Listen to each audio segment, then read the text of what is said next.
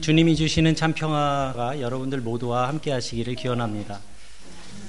그 저는 그 주중에 어, 이 세상에서 살아가는 그 성도들의 삶에 대한 어, 묵상도 합니다만은 어, 교회가 이 땅 가운데서 감당해야 될 그 사회적 사명은 무엇인가 어, 이에 관해서도 어, 자주 묵상을 합니다. 그리고 더불어서 내가 그런 일을 지금 하고 있는가에 대해서 어, 스스로 돌이켜보는 그런 시간이라 어, 시간인데요. 어, 제가 요즘 그 의식적으로 한국 관련 기사를 잘 보지 않습니다. 제 심장의 건강에도 별로 좋지 않은 것 같고, 근데 이제 한국에 가야 되기 때문에 어, 지난 주 중에 잠깐 어, 무척 바쁜 시간 가운데 한국 신문을 잠깐 보다가 어, 지난 금요일 날한 어, 기사를 사회면 기사를 보고 어, 몹시 마음이 예, 아파서 한동안 어, 저를 좀 다독여야 됐습니다. 그 기사는 그 어떤 기사였냐 하면 여러분들께서도 아마 보셨을 것 같은데 그 서울의 송파구에서 세 모녀가 자살을 했다는 기사였습니다. 그 한국에서 뭐 생활고로 인해서 자살을 하는 그런 일들은 어, 하루 이틀의 일이 아니기 때문에 어, 우리가 잘 알고 있습니다만은 어, 이분들의 그 죽음이 제게 더 마음 아프게 다가왔었던 거는 어, 그분들이 에, 마지막에 그런 어려운 그 결단을 하면서 어, 남겨 남겨놓은 것이 있었습니다. 거기에 봉투를 하나 남겼는데 어, 거기에 이렇게 써 있었습니다. 죄송합니다. 그러니까 집주인 앞으로 어, 써놓은, 써놓은 건데 죄송합니다. 마지막 집세와 공과금입니다. 정말 죄송합니다. 그리고 그 안에 70만 원을 어, 담아놓고 어, 그러니까 번개탄을 피워놓고 세 모녀가 자살을 했다는 그 기사를 제가 보면서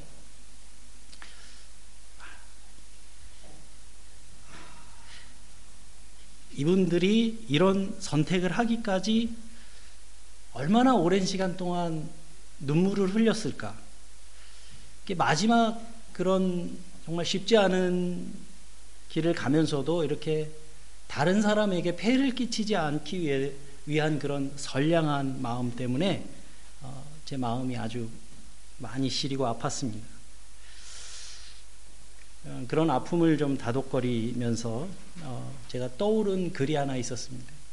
단테 신곡에 나오는 그 지옥에 관한 한 구절이 어, 떠올랐습니다.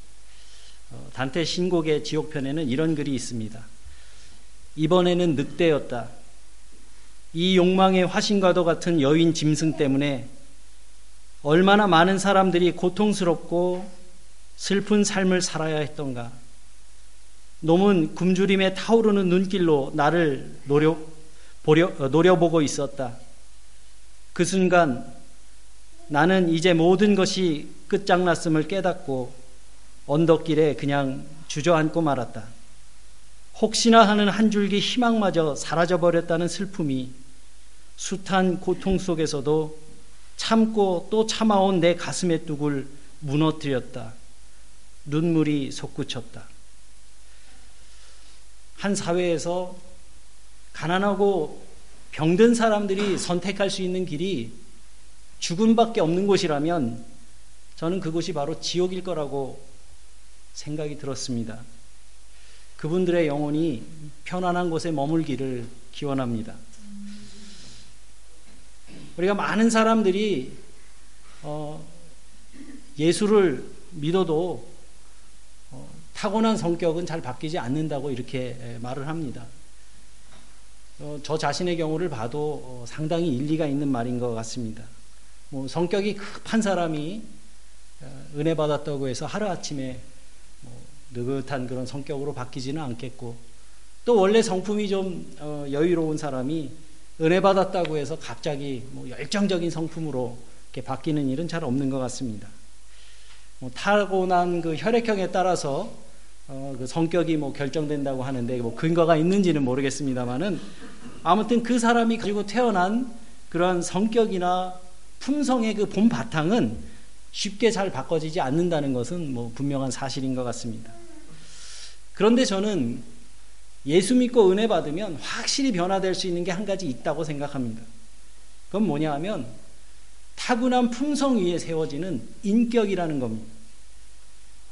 좀 더 너그러워지고, 좀 더 배려심이 깊어지고, 조금 더 다정한 사람이 되고, 조금 더 신중해지는 그러한 인격은 반드시 타고나는 성품은 아니기 때문에 그렇습니다.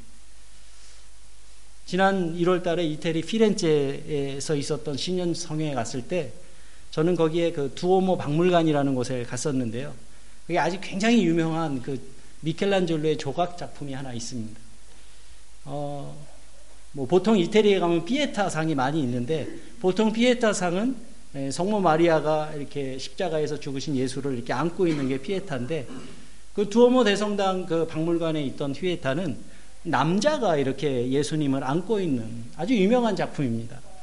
그런데 이 미켈란젤로는 이 작품을 만들면서 그 작품에서 어, 밝은 대낮에는 예수님을 찾아갈 수 없었던 어, 그 니고데모를 어, 자기로 형상화해서 어, 표현한 것이라고 하는 설명을 들었습니다. 아주 인상적인 작품이었습니다. 한밤중에 예수님을 찾아와서 영생의 길을 물었던 니고데모는 예수님께 이런 대답을 듣습니다. 누구든지 거듭나지 않으면 하나님의 나라를 볼 수 없다. 그런 말씀을 듣습니다. 그리고 예수님께서는 계속해서 어, 말씀하시기를 그 말은 곧 물과 성령으로 거듭나지 않으면 하나님 나라에 들어갈 수 없다는 뜻이라고 설명하시면서 이 말씀은 하나님 나라에 들어가기를 소망하는 사람이라면 누구든지 거듭나는 과정이 있어야 된다. 그런 의미로 말씀을 하셨습니다. 거듭난 사람, 물로 거듭난다는 말은 세례를 통해서 새로워지는 것을 의미하는 것이고, 그렇다면 과연 성령으로 거듭난다는 말을 우리가 어떻게 이해해야 할까? 기도원이나 뭐 이렇게 산에 가서 뜨겁게 기도하면서 방언의 은사를 받고 하는 것이 과연 성령으로 거듭나는 것일까? 저는 그것이 하나의 성령의 체험이라는 데는 동의합니다. 그것이 성령, 그러나 그것이 성령으로 거듭난다는 그 의미의 본질은 아니라고 생각합니다. 성령으로 거듭난다는 그 의미를 우리가 어떻게 이해하느냐에 따라서 우리의 믿음의 체질은 많이 달라질 겁니다. 저는 예수님께서 말씀하신 성령으로 거듭난다는 이 말씀을 다른 말로 푼다면, 풀어본다면 이렇게 말하고 싶습니다. 예수님의 마음으로 새롭게 빚어지는 사람.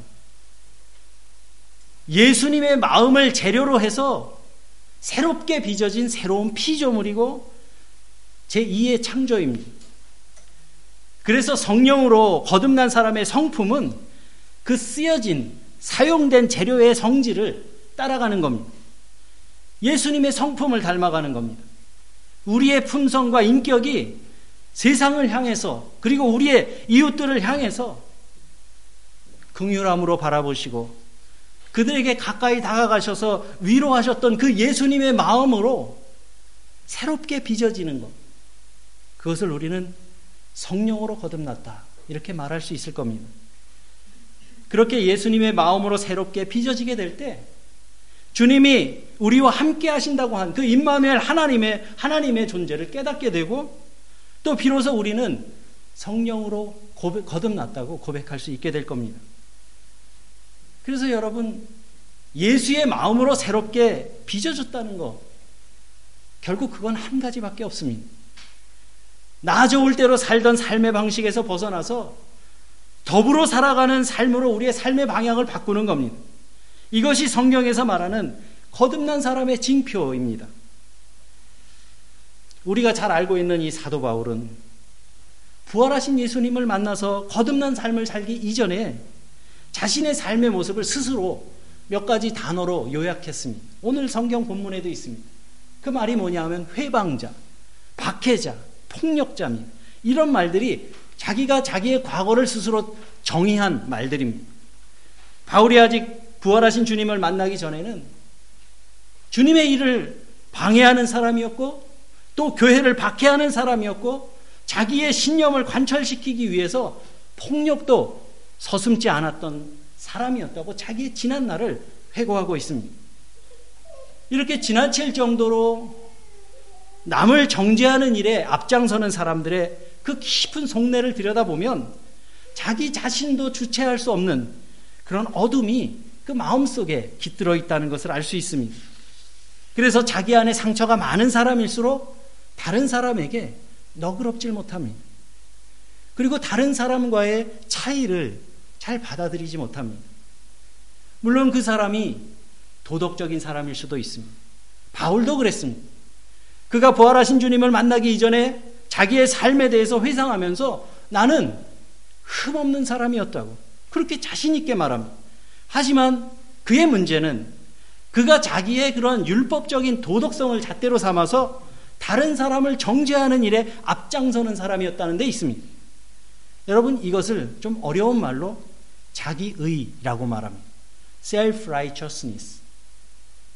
스스로 옳다고 생각하는 그 견고함이 자기 안에 아주 굳건한 겁니다. 신학적으로 이 자기의 self-righteousness와 대립되는 개념이 뭐냐 하면 the righteousness of God. 하나님의 의입니다. 좀 어려운 개념이지만 굉장히 중요합니다. 로마서 1장 16절에서 그래서 이렇게 바울이 말합니다. 복음에는 하나님의 의가 나타나서 믿음으로 믿음에 이르게 하나니 기록된 바 오직 의인은 믿음으로 말미암아 살리라. 스스로 의롭다고 생각하는 사람일수록 자기 안에 가시가 많다는 것을 알 수 있고 그렇기 때문에 이 자기 의가 넘치면 그것이 다른 사람들을 향한 거칠은 모습으로 폭력적인 모습으로 나타나는 이유가 거기에 있습니다. 굉장히 중요한 개념이기 때문에 조금 더 설명을 하면 그렇 이렇습니다. 우리가 2차 세계대전 때 독일이 히틀러의 독일이 유태인을 박해한 일을 잘 알고 있습니다. 그렇죠? 그래서 우리가 유럽의 역사를 잘 모르는 우리들은 아 유태인을 박해한 게 히틀러가 그 생각해낸 처음이었나 보다 이렇게 생각들 많이 하지 않습니까? 그러나 실제로는 그렇지 않습니다. 유럽의 2000년의 역사를 보면요. 이 안티세미티즘이라고 하는 반유대 정서는 아주 오랜 역사를 가지고 있습니다. 유대인들이 팔레스타인 땅에서 쫓겨날 때부터 그때부터 유럽 곳곳에서는 이 유태인에 대한 박해가 늘상 있어 왔어요. 그 이슬람 세력에 의해서 이미 6세기 이후에 정복당한 그 성지를 탈환하기 위한 전쟁이 십자군 전쟁이었는데 한 150년 동안 8차례에 거쳐서 성지 탈환 전쟁을 한 게 십자군 전쟁인데 그 길을 가면서 그 길, 길가에 있던 유태인들을 다 죽였어요. 그리고 우리 그 어, 진혁 형제가 아주 잘 알 텐데 1492년에 스페인이 어, 통일이 됩니다. 어, 아, 잘 몰라. Reconquista, 이게 서반아어 전공이잖아요. 이게 아주 해박한 이 세계사의 지식을 갖고 있어요. Reconquista, 1492년에 스페인이 통일이 돼요. 그러니까 이슬람 세력으로부터 스페인 기독교 세력이 어, 다시 재탈환을 합니다. 그런데 1492년 1월 2일 날 그 이세벨이라고 하는 여왕이 이슬람의 마지막 그 기지가 어디였냐면 그라나다 아시죠? 남부 스페인에. 그라나다의 알함브라 궁전을 정복하고 거기에서 포고령을 하나 내립니다. 알함브라 에딕트라고 하는 유명한 포고령이에요. 내용이 뭐냐 하면 이베리아 반도 안에 있는 모든 이슬람인과 유태인들은 7월 31일까지 개종하든지 아니면 이 나라를 떠나라. 그랬습니다. 그래서 실제로 한 800년 동안 그 땅에 살아왔던 이슬람 그리고 유태인들은 개종을 하든가 아니면 모든 재산을 놓고 거길 떠났습니다. 당시의 기록을 보면 한 8분의 1 정도에 되는 인구가 나라를 떠났어요. 또는 떠나지 않고 개종하지 않는 사람들은 박해를 받았습니다. 종교 재판을 통해서 죽임을 당하거나 박해를 당했습니다. 근데 그 아, 알함브라 Edict라고 하는 그 포고령이 해제된 게 언제냐면 1992년 500주년 기념일에 카를로스 1세가 스페인의 왕이죠. 그 어, 칼 알브라 에디트의 그 포고령을 해제했습니다. 500년 후에서요. 히틀러는 이런 유럽인들의 오래된 반유대인 정서를 정치적으로 이양한 것 뿐입니다. 유대인, 유럽인들은 이 유럽인들이 유태인을 박해한 그 명분이 뭐였냐면 그리스도를 박해한 민족. 이거, 이거였습니다. 바로 이런 일들이 자기 의가 폭력으로 나타나는 예라고 말씀드릴 수가 있겠습니다. 그래서 여러분, 민족주의도 굉장히 위험스러운 일이지만 종교 근본주의도 그런 폭력성을 가지고 있습니다. 이것은 이슬람 근본주의뿐만 아니라 기독교 근본주의도 마찬가지입니다. 바울은 자기가 무지와 불신앙 때문에 그리스도의 일을 방해했다고 그렇게 고백합니다. 물론 주님을 몰랐던 시절이었기 때문에 그렇다고 하지만 그렇다고 그의 죄가 면해지는 건 아닙니다. 유대교 율법에는 모르고 한 일이라도 허물은 허물입니다. 그게 유 대교의 율법이었어요. 율법은 자기가 의식하지 못하고 지은 죄라도 속죄에 합당한 제사를 하나님께 드려야 한다. 이렇게 규정하고 있습니다. 그런데 하나님께서는 그러한 바울을 너그럽게 용서하셨어요. 용서하셨을 뿐만 아니라 그를 복음을 전하는 전도자로 세우셨습니다. 그래서 바울이 이렇게 고백하는 겁니다. 주님께서 나에게 은혜를 부어주셨다. 근데 그냥 부어주시, 그냥 부어주신 게 아니라 넘치게 부어주셨다. 이렇게 고백합니다. 여기서 말하는 이 넘치게라는 말이 ὑπέρ, 그러니까 영어로는 하이퍼입니다. 하이퍼. 넘치다, 과도하라는, 하다라는 그런 뜻인데, 우리가 뭐 하이퍼 리얼리즘 하면 어떤 사실보다 더 사실적인 뭐 그런, 그런 걸 하이퍼 리얼리즘이라고 하고, 또 hyper space 그러면 어, 3차원의 공간, 이 유클리드의 기하학에서 말하는 3차원의 공간을 넘어서는 어떤 초공간을 얘기할 때 hyper space 이렇게 말합니다.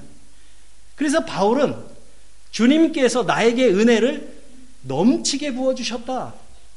주님이 나에게 너무도 과도한 은혜를 주셨다.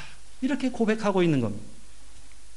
그리고 바울은 자기 자신을 내가 하나님의 일을 감당할 만한 자격이 없는 사람이라고 이렇게 말하면서 내게는 하나님의 은혜를 받을 만한 그 어떤 자격이 없음에도 불구하고 하나님께서 은혜를 넘치도록 주셔서 내가 이 은혜 속에서 사는 사람이 되었다고 고백하고 있는 겁니다.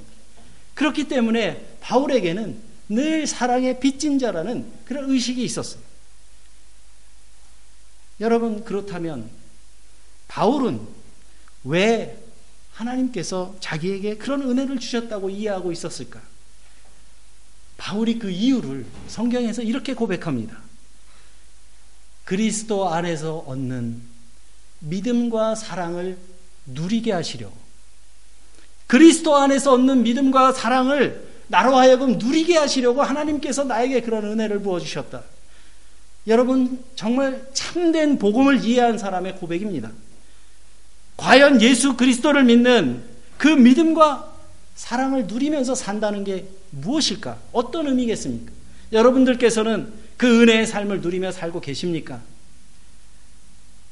바울 사도는 우리에게 많은 편지를 남겨줬어요. 신약 성경의 큰 대부분이 어, 사도 바울의 편지지 않습니까? 서신이 남, 남겨져서 신약 성경을 이루고 있는데 그런데 이 바울이 이 서신들을 통해서 우리에게 남겨준 많은 글들 가운데 다 걸러내고 가장 중요한 알갱이 하나만 딱 요약한다면 과연 어떤 말이 남게 될까?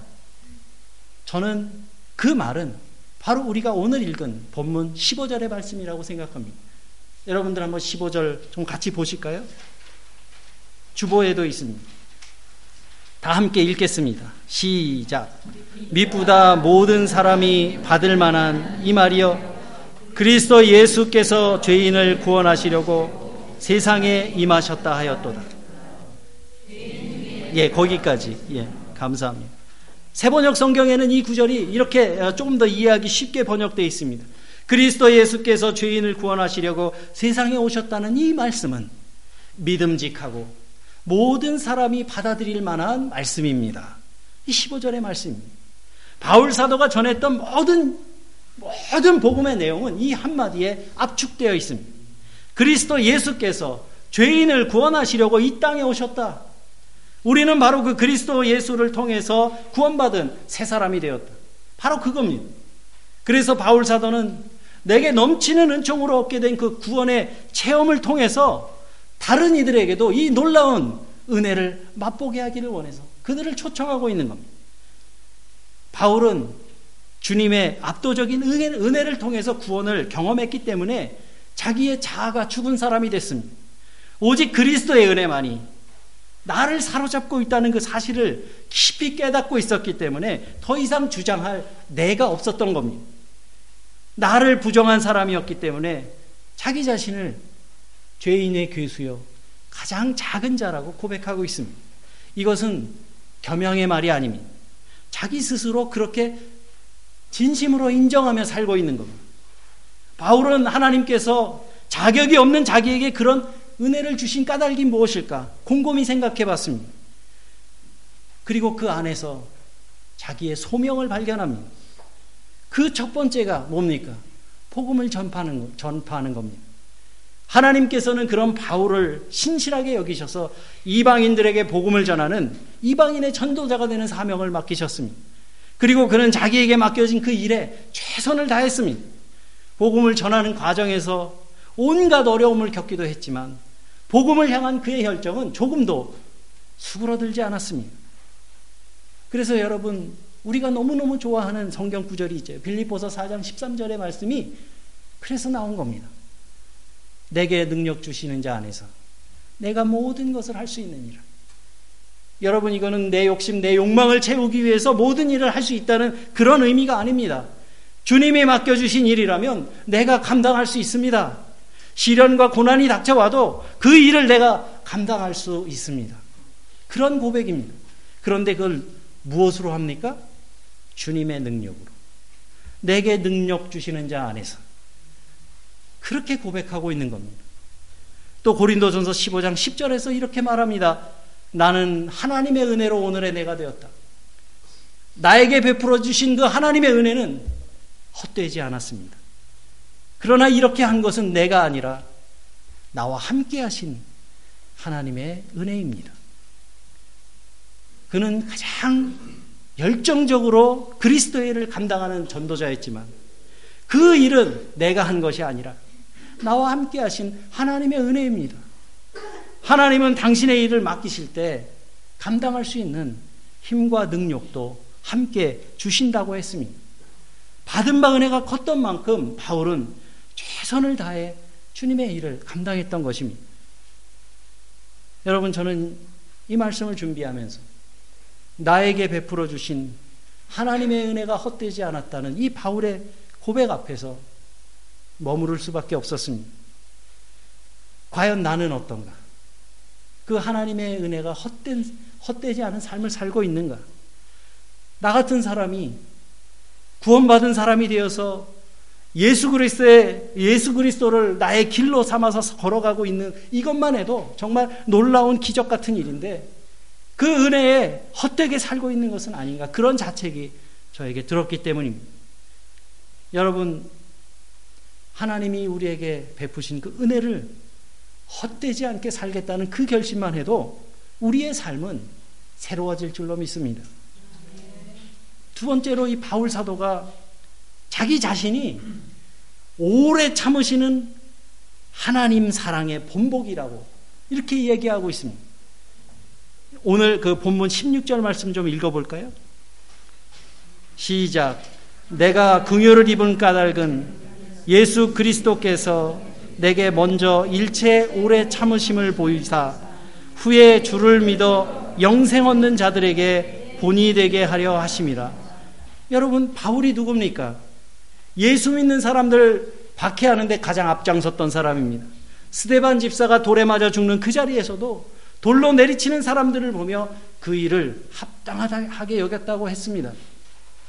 그런데 하나님께서는 그 같은 죄인도 부활하신 주님을 만난 후 긍휼하심을 입고 변화되면 하나님의 일도 감당케 하시는 분이라는 사실을 증거하는 그 본보기 샘플이라는 얘기입니다. 내가 샘플이라는 얘기입니다. 나중에 주님을 믿고 영생을 영생을 구하는 사람들에게 인생의 BC와 AD가 그리스도를 믿기 이전과 이후의 삶이 어떻게 달라졌는지를 보여줄 수 있는 하나의 본보기가 되게 하셨다. 그렇기 때문에 바울은 내가 그리스도를 본받은 것과 같이 여러분은 나를 본받은 사람이 되십시오. 이렇게 권면할 수 있었던 겁니다. 저 역시도 사도 바울만큼은 아니라고 하더라도 이런 증거를 가지고 살아가고 있지 않습니까? 여러분들 너무 잘 아시죠? 저는 의학적으로 5년 생존율 27%라는 성적표를 받았어요. 제가 5년을 살 확률이 27%래요. 한 3년 살았어요. 그죠? 그리고 제 몸의 암세포를 제거하기 위해서 직장은 한 8cm 정도 잘라냈고요. 소장은 한 12cm 잘라내고 간은 한, 한 25% 정도에서 30% 정도를 잘라내고서 이렇게 지내고 있습니다. 올 겨울 다행히도 그렇게 많이 춥지 않아서 고생을 좀 덜 했습니다만은 추운 계절이 되면 이 항암 치료의 약기운 때문에 여러 가지 몸에 불편함이 있습니다. 하나님께서 얼마나 저의 생명의 시간을 연장해 주실지는 알 수 없지만 저는 여호와 라파 치유에 하나님이 붙드시는 그 생명의 시간을 살아가는 동안 살아계신 하나님의 본보기가 되라고 저를 이곳에 세우셨다고 늘 생각하고 있습니다. 과연 우리는 우리의 삶의 모습으로 하나님이 살아계심을 증거하며 살고 있는가? 저는 여러분들의 목사로서 우리 유로록스 교우, 들이 오래 참으시는 하나님을 증거하는 삶을 사시진 않으셨으면 좋겠습니다.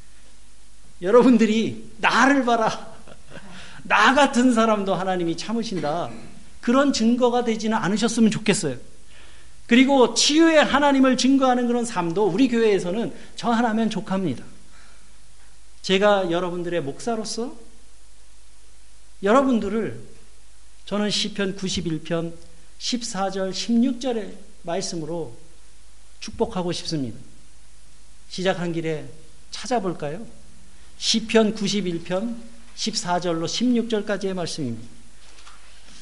구약 성경 시편 91편 14절로 16절의 말씀. 여러분들은 눈으로 읽으시고 제가 읽겠습니다. 하나님이 이르시되 그가 나를 사랑한즉 내가 그를 건지리라 그가 내 이름을 안즉 내가 그를 높이리라 그가 내게 간구하리니 내가 그에게 응답하리라. 그들이 환난 당할 때에 내가 그와 함께하여 그를 건지고 영화롭게 하리라. 내가 그를 장수하게 함으로 그를 만족하게 하며 나의 구원을 그에게 보이리라. 사랑하는 교회 여러분, 이 말씀처럼 사랑하는 사람, 사랑하는 자들에게 복 주시는 그 하나님의 은혜를 여러분들의 삶 속에서 감사하고 증거하는 여러분들 되시기를 주님의 이름으로 축원합니다. 우리는 이 세상에서 영원한 생명을 향한 그 이정표가 되라는 부르심을 받고 이곳에 서 있는 사람들입니다. 이 세상이 어떻게 하나님의 뜻대로 변화되어야 할지를 우리의 삶을 통해 본보기가 되라고 주님이 우리를 부르셨습니다. 미움과 다툼이 있는 자리에서 복음 들고 서 있는 우리들이 어떻게 평화와 화해의 도구가 되어야 하는지 우리의 삶으로 증거하라고 우리를 부르신 거 아니겠습니까? 창조의 세계가 훼손되고 신음하고 있는 이 세상 속에서 하나님의 창조의 세계를 돌보는 사람들로 살아가라고 주님이 우리를 부르셨습니다. 여러분, 과연 다른 사람들의, 다른 사람들이 우리의 살아가는 모습을 보면서 내 삶을 본받아도 괜찮겠습니까? 우리의 말과 행실과 마음 씀씀이를 우리의 자녀들이, 우리의 다음 세대들이 본받아도 괜찮겠습니까? 이런 질문 앞에 우리는 서 있는 겁니다. 이제 다가오는 수요일에 제 수요일을 시작으로 올해에도 사순절이 시작됩니다. 부활절까지 이어지는 46일 동안 이 사순절, 사순절기는 십자가의 길을 걸어가신 예수 그리스도를 묵상하고 본받는 절기입니다. 유럽 교회의 전통, 전통에서는 절제하고 경건에 힘쓰는 절기입니다. 오늘 이곳에 모인 저와 여러분이 누군가의 본이 되는 삶을 살아가면서 우리의 삶에 넘치게 채우시는 그 하나님의 은혜의 삶을 증거하는 삶을 살아가게 되시기를 바랍니다. 오늘 본문의 마지막 절로 저의 설교를 마칩니다. 영원하신 왕, 곧 썩지 아니하고 보이지 아니하고 홀로 하나이신 하나님께 존귀와 영광이 영원 무궁토록 있을지어다. 아멘. 함께 기도드리십니다.